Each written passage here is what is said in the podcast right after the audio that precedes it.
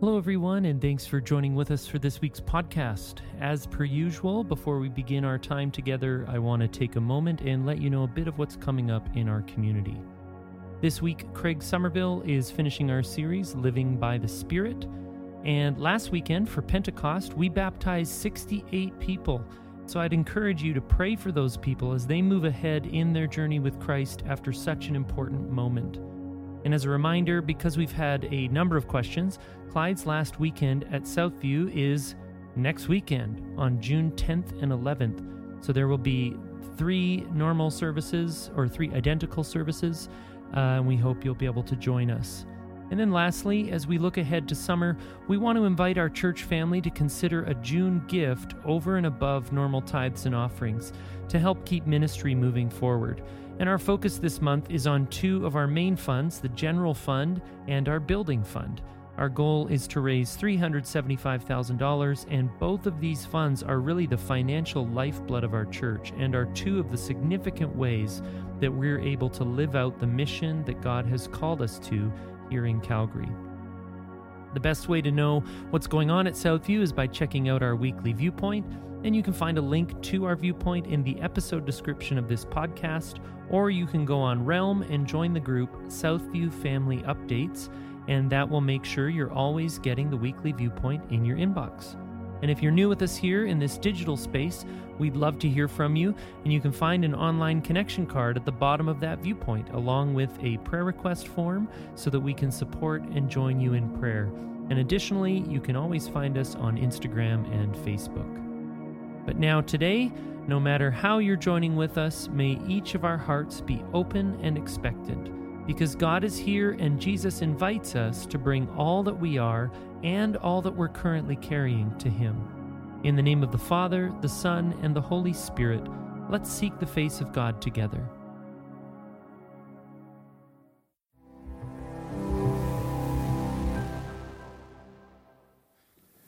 Well, hello, friends. It's good to be together, and I'm going to start with an apology that I am not Clyde. I know many of you are counting down, as we all are, that uh, their farewell for Clyde and Jillian will be next weekend. And some of you might have come hoping to hear him tonight. And uh, he is actually, uh, he and Jillian and the family are part of a, a family wedding, and lots of uh, family have gathered, kind of like a reunion type atmosphere. And so, really, me teaching this weekend is a gift to allow Clyde to be with us one more week, and we will hear from him next week. So uh, just wanted to start with that. But just also say it's good to be together, whether we're here in this space or online, um, to worship the living God, because really that's why we gather, right?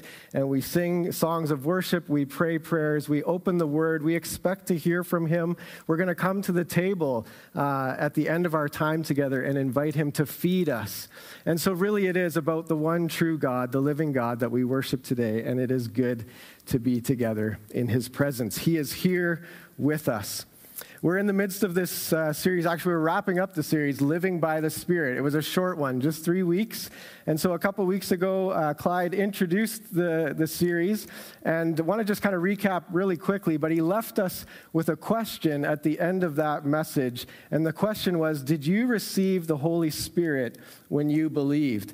And he preached through uh, a teaching on basically the point of it being our lives should be changed by the Holy Spirit. There should be evidence that we received the Holy Spirit because he changes us. Things happen, and we walk through some, uh, some events in the book of Acts where it was noticeable when people received the Holy Spirit. And so that question at the end of the message was Did you receive the Holy Spirit when you believed? To kind of get us thinking, do our lives look any different?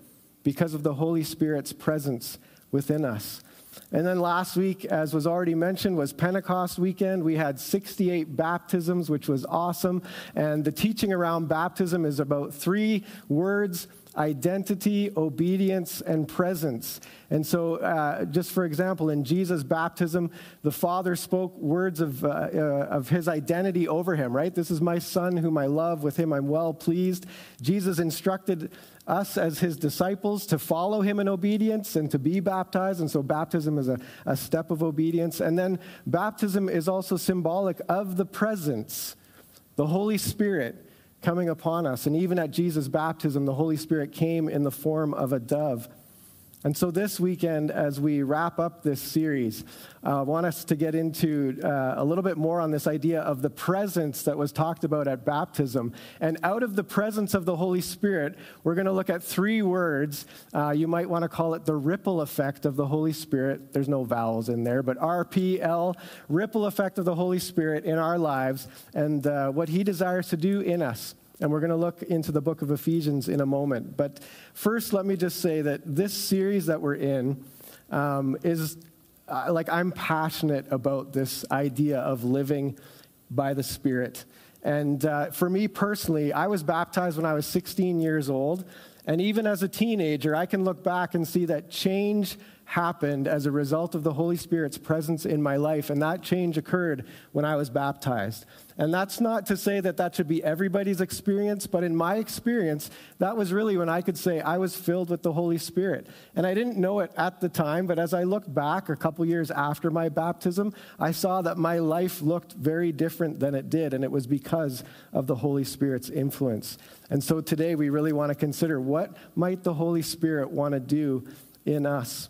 So we're going to look at Ephesians. Uh, there's two prayers that Paul prays for the believers in Ephesus. And uh, the first is found in Ephesians 1. Uh, we're going to look at verses 15 to 21. And then Ephesians 3, verses 14 to 19. And so if you've got your Bibles, I would encourage you to turn there and follow along.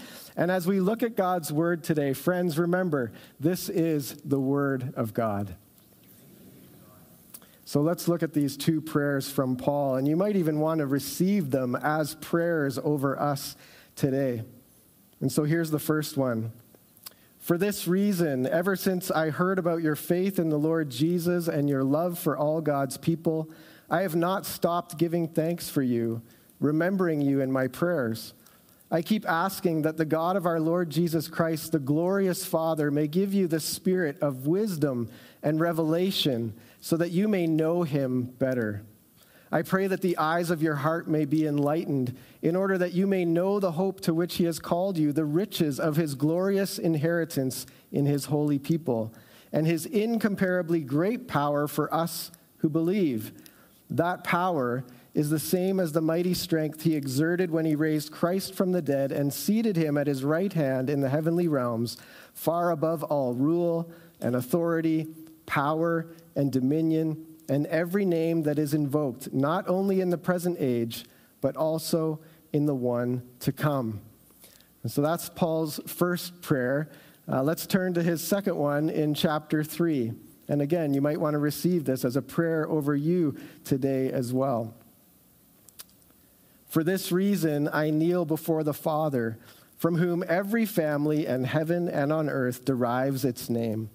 I pray that out of his glorious riches he may strengthen you with power through his Spirit in your inner being, so that Christ may dwell in your hearts through faith.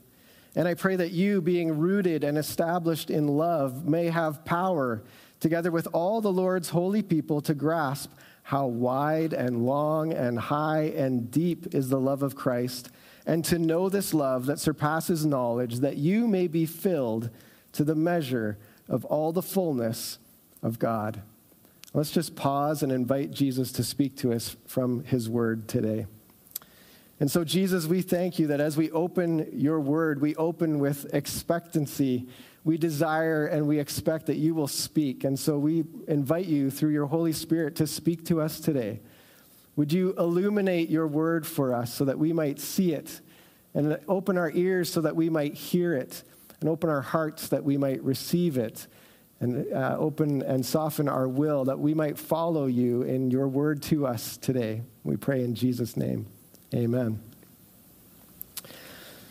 And so, in these two prayers of Paul, we have uh, a bit of, we see kind of Paul's heart for these believers in Ephesus, his desire that they truly would live by the Spirit. And so he prays for them that they would experience the Spirit's presence and, and life transforming power at work in them. So we're going to look at these three letters that were shown earlier as we consider the ministry of the Holy Spirit in Ephesians. And that first word that we're going to look at is revelation. I'm not talking about the book of the Bible, Revelation, but the, the, the word revelation is a, is a work that the Holy Spirit wants to do in us. And so look at Paul's prayer in Ephesians 1, verse 17. He says, I keep asking that the God of our Lord Jesus Christ, the glorious Father, may give you the spirit of wisdom and revelation so that you may know him better.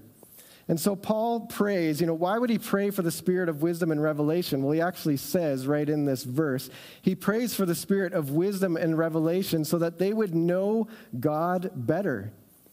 That word reveal really means to display or to put on display. If you looked up reveal in the dictionary, that's what it would mean to take something maybe hidden or secret and put it on display for, for the public to see.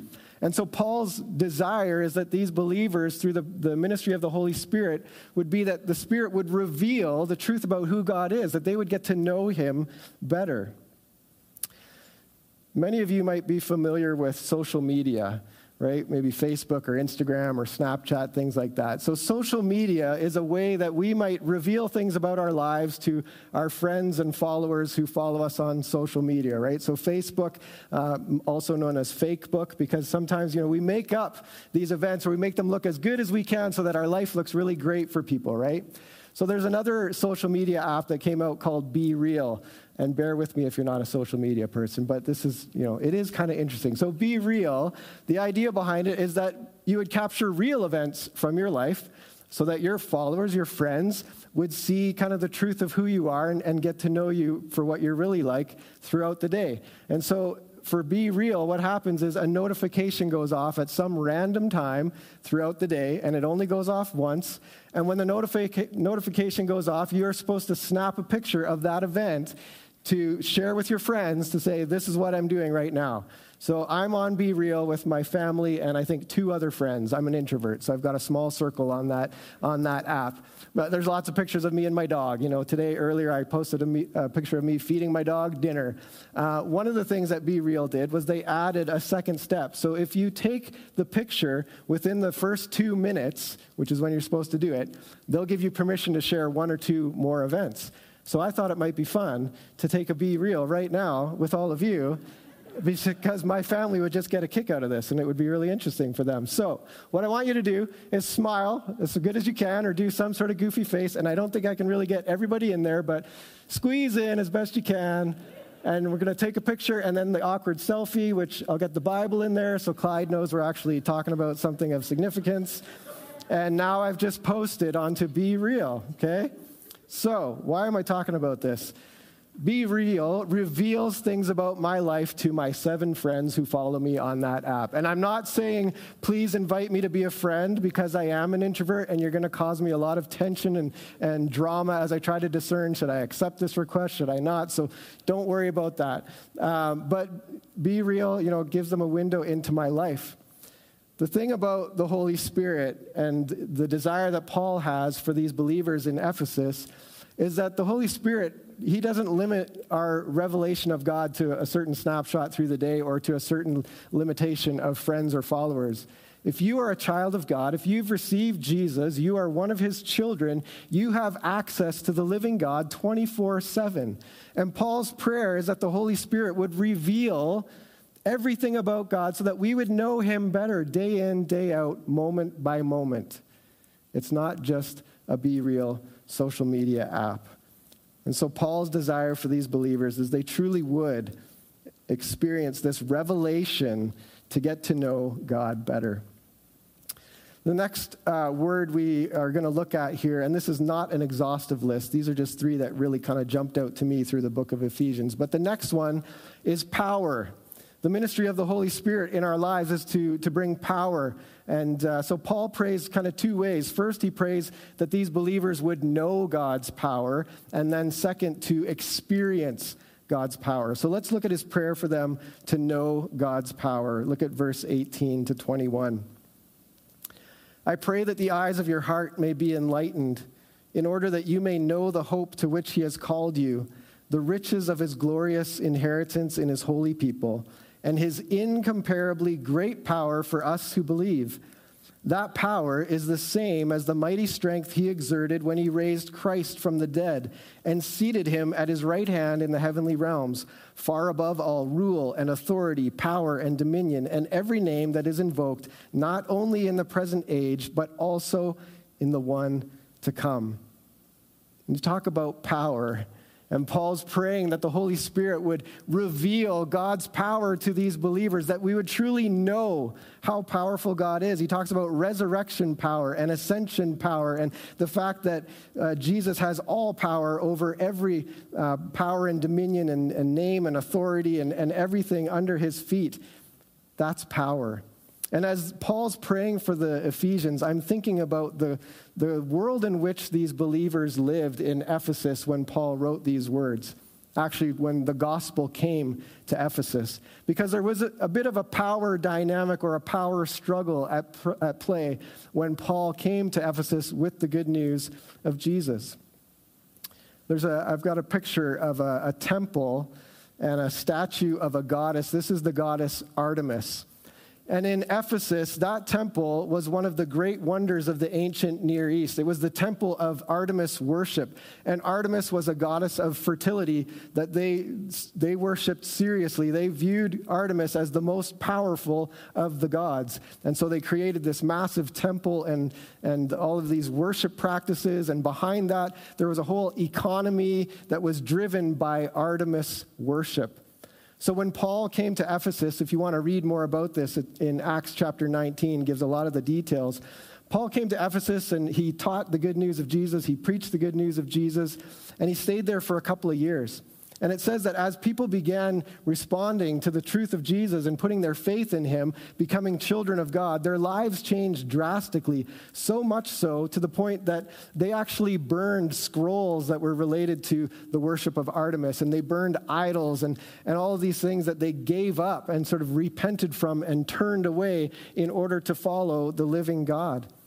And so it says in Acts 19 that some of the local craftsmen that built these little idols of Artemis, these little sort of figurines that were part of the worship, uh, they were concerned because their jobs were, were at risk because people were no longer buying these little idols. They were putting their faith in Jesus and they were turning away from the worship of Artemis. And it created a whole uproar and a, and a huge uh, um, uh, just a, a, huge mob, basically, mob mentality that, uh, that took place in riots in the city. And I say all that to say that in Ephesus, when you talk about power, if you were just an average person on the street, you would have thought about Artemis and you would have thought about the temple and worship at the temple. And the most powerful being in Ephesus was Artemis. But then this Jesus came along and people started giving their lives to him. And, and what Paul's praying for these believers is that they truly would understand and grasp and that God's power would be revealed to them so that they would know that the, the Almighty One is not Artemis, but the living God. And so Paul prays that they would know God's power. And as I think of this, I, I think of a question we might ask ourselves Who or what is your Artemis? Or in our culture, our society, who or what would be the Artemis of our day that is sort of at odds with the living God and the, the one true God, the Almighty One? We just had an election this past week in our province. You know, maybe some of us would view politicians or politics or government as a form of Artemis, right? Power and control and authority or maybe economics, maybe you know money. Uh, another way to look at it might be that um, who do you look to for power when you feel powerless or when life seems out of control? Who do you turn to? Who do you recognize as the one that might be able to make a difference? Is it the living God, the one that Paul is praying the Holy Spirit would reveal to these believers, that they would know his power? So, the ministry of the Holy Spirit in our lives is to help us understand and grasp and get a hold of God's power, but also to experience God's power in our lives. Look at the, the other prayer that Paul prayed in chapter 3. Look at verses 16 and into 17. He says, I pray that out of his glorious riches he may strengthen you with power through his Spirit in your inner being, so that Christ may dwell in your hearts through faith just a couple key words that kind of pop out there that he might strengthen you with power in your inner being so that Christ may dwell in your hearts. When you think about um, this, this word to dwell or a dwelling, Paul's praying that they would be strengthened by the Spirit. He talks about Christ dwelling in their hearts through faith. And that word dwell means literally to, to take up residence, to make yourself at home, to settle in and, and, and be a long term resident, to dwell there, versus uh, I'm just passing through town and I need a hotel room to stay at. I need a dwelling for the night. So, Paul's not saying that Jesus wants to just pass through our lives and stay sort of one night and then be gone. But Jesus wants to make himself at home. He wants to dwell with us, and it's through the power of the Holy Spirit actually making room in our lives for him to, to, to take up that dwelling place, to make himself at home there. And Paul knew the reality of this desire or this, this need to be strengthened by the Spirit. Back in 2 Corinthians chapter 4, verse 16, he says this Therefore, we do not lose heart. And he's talking about himself and the, uh, his fellow co workers in ministry. Therefore, we do not lo- lose heart, though outwardly we are wasting away, yet inwardly we're being renewed day by day. And as I read that, I think I actually need to go back and just read a few more verses. Just listen, because these aren't on the screen. This is Paul talking about this situation. We have this treasure in jars of clay to show that this all surpassing power is from God and not from us.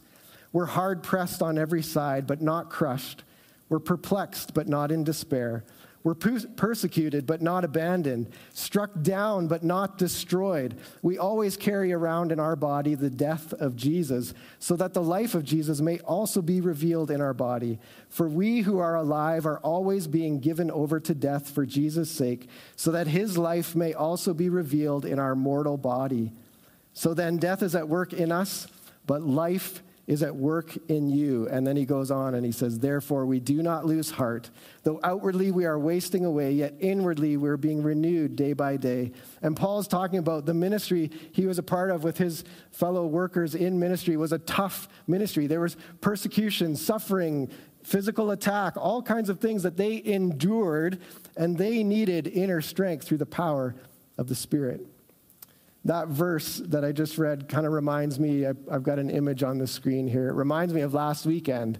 Uh, so there's me getting ready to baptize some people, and uh, I decided I needed to stretch because this body's not getting any younger. And last year, when we had Pentecost weekend, I was physically sore for a couple of weeks after baptizing so many people. So last week, I was stretching beforehand, and the, the individuals I was about to baptize were a little bit nervous. You know, can you actually do this? Like, are you physically okay to get in the tank and baptize me? Um, and I assured them, yes, just let me do a few stretches because I don't want to hurt when I go home. Outwardly, I'm wasting away, right? But inwardly, I'm being renewed day by day. I need that strength of the Holy Spirit that Paul talks about. And Paul, here in Ephesians, later in the book, he would go on to talk about this idea that we're in the midst of a spiritual battle.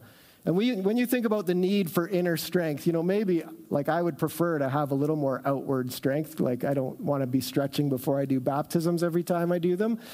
But really, the need is for inner strength because we are in a spiritual battle. And Paul goes on later in, in chapter 6 to talk about the, the armor of God that we need to put on because we're at war. As followers of Jesus and living life on mission with Jesus, we're actually at war. And our war is not against flesh and blood, but it's against the powers and principalities of this world. And so we need the strength of the Holy Spirit within us. We need Christ to dwell in our hearts, to take up residence there and make himself at home there so that we have the inner resources we need to live lives on mission with him. How many of you here today could use just a touch or a dose of inner strength? Maybe you find yourself in a position of caring for a loved one or uh, maybe caring is part of your profession and you give and give and give of yourself. And sometimes you get discouraged and you need a little bit of inner strength that the Holy Spirit can minister to you. Or maybe some of us find ourselves grieving. Maybe we've been grieving for a short time, maybe for a long time, and we need a bit of inner strength from the Holy Spirit to help us get through. Maybe some of you are praying for loved ones who are lost, prodigals who need to come home, and you're getting tired and you're wondering, God, are you really there? You need a touch. You need that inner strength from the Holy Spirit to help you endure and hang in there in the battle. Maybe you're simply living life intentionally on mission with Jesus, and day in and day out, you get up and you ask Jesus, Who do you have in store for me today? Who do I need to reach out to? Who do I need to love and serve in Jesus' name? And that can be tiring. And it's the Holy Spirit who empowers us to live those lives of caring and, and uh, struggling and living on mission. We are in a spiritual battle. And we need the Holy Spirit to take up residence in us and to strengthen us in our inner being. And we don't even have time to talk about the outer demonstrations of power that the Holy Spirit can do in and through us. Paul talks about spiritual gifts here in Ephesians, and, and we just don't have time to go there today. But Paul prays that these, these believers would know God's power and experience God's power. So, the last word that we're going to look at, at the, the ripple effect of the Holy Spirit revelation, power, and love. Love is the final one here. Look at Ephesians 3, uh, second half of 17 and, and on. And I pray that you, being rooted and established in love, may have power, together with all the Lord's holy people, to grasp how wide and long and high and deep is the love of Christ and to know this love that surpasses knowledge, that you may be filled to the measure of all the fullness of God. And so here, Paul's praying that the Holy Spirit would empower these believers to love one another, but also to receive God's love for them, to grasp it, for the Holy Spirit to reveal God's love to them, right? How wide and long and high and deep is the love of Christ. And Paul really wants love to be at the foundation, that they would be rooted and established in love. And it reminded me of a few other verses I just want to kind of read through real quick as we think about the, the ministry of the Holy Spirit giving us God's love. Look at uh, 1 John 3, verse 1 says, See what great love the Father has lavished on us, that we should be called children of God, and that is what we are. And again, I'm reminded of Jesus at his baptism when he was getting baptized. The Father spoke from heaven, This is my Son whom I love. With him I'm well pleased. And as we think of those words, those are words that God the Father wants to speak over us as his children. If you've put your faith in Jesus, you are his beloved daughter, you are his beloved son. And with you, he is well pleased. Have you ever thought about that kind of love that the Father wants to lavish on you? 1 John 3:16 This is how we know what love is. Jesus Christ laid down his life for us, and we ought to lay down our lives for our brothers and sisters. Jesus said in the book of John, chapter 15, the greatest love that anybody can give is to lay down one's life for a friend. Jesus showed the extent of the Father's love for us. He laid down his life for us. How much more evidence do we need to know that God loves us deeply? He sent his one and only Son to give up his life so that we could have life. And then Romans 5, verse 5 says, God's love has been poured out into our hearts through the Holy Spirit who has been given to us. And again, it's this idea that the ministry of the Holy Spirit is to help us grasp the, the, the height and width and breadth and depth of God's love for us, but the Holy Spirit actually pours his love out into our hearts. Do you know that you are loved? Do you know that the Father loves you deeply? Do you know the width and length and height and depth of his love that he has for you? Or maybe you're here tonight feeling somewhat unloved. And maybe the story of your life has been unloved. I don't belong. I'm not accepted. Whatever the, the labels have been over you, the truth of God's word, the truth that the Holy Spirit wants to penetrate into your heart is that God the Father loves you deeply. And that love should be transformational, life changing. That should be at the root and the foundation of our lives and our identity in Him as His children. We are deeply loved. Again, I don't have time to get into it, but there was a moment in my life where I felt the Holy Spirit pouring out the love of the Father into my life. And it was a life changing event. And since that time, I have never doubted the Father's love for me. And I would hope that you could say the same. So, as we wrap this up, just a quick review the ripple effects of the Holy Spirit. The Holy Spirit longs to reveal the truth of God to us, right?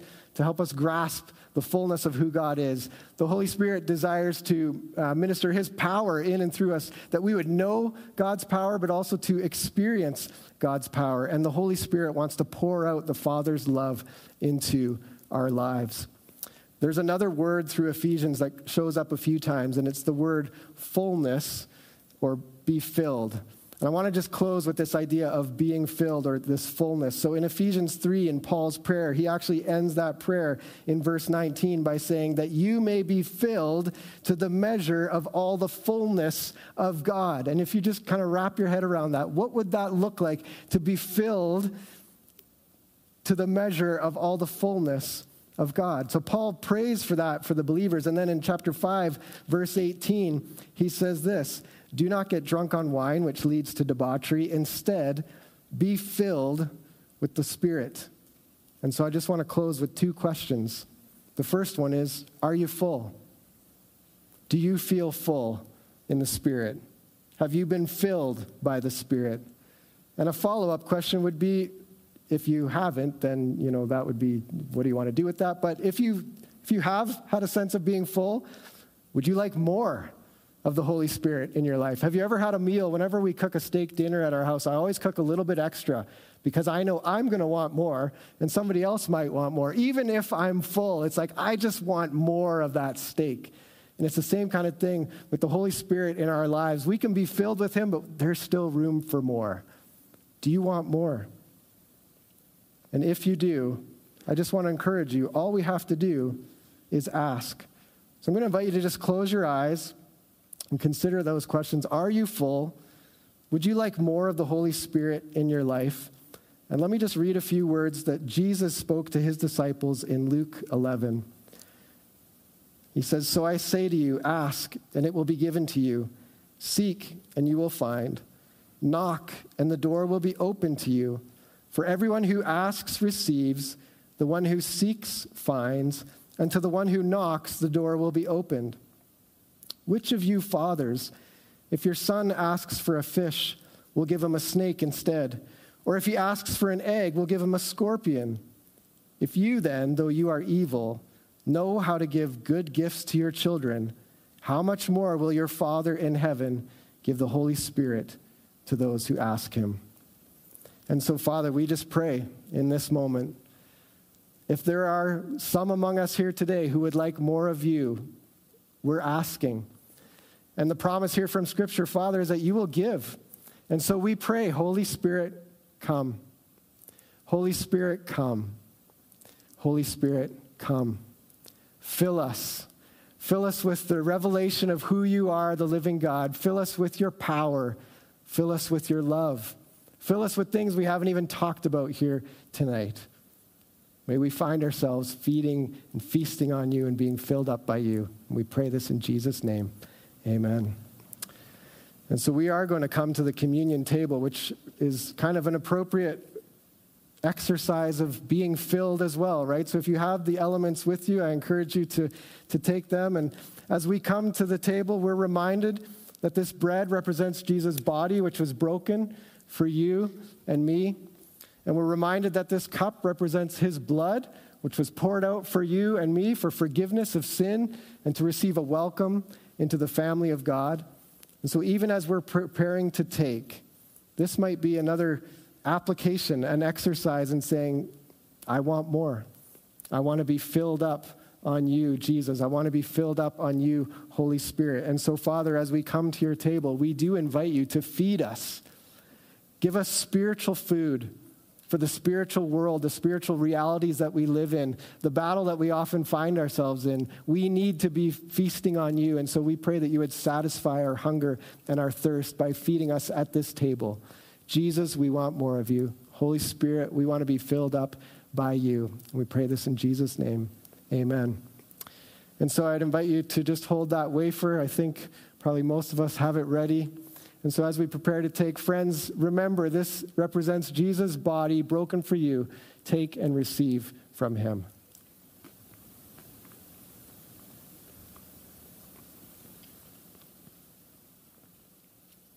And then we take the cup.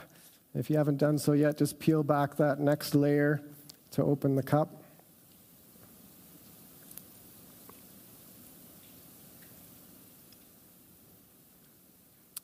And friends, remember this cup represents Jesus' blood, which was poured out for you and I for forgiveness of sin, a welcome into the family of God. Let's take together.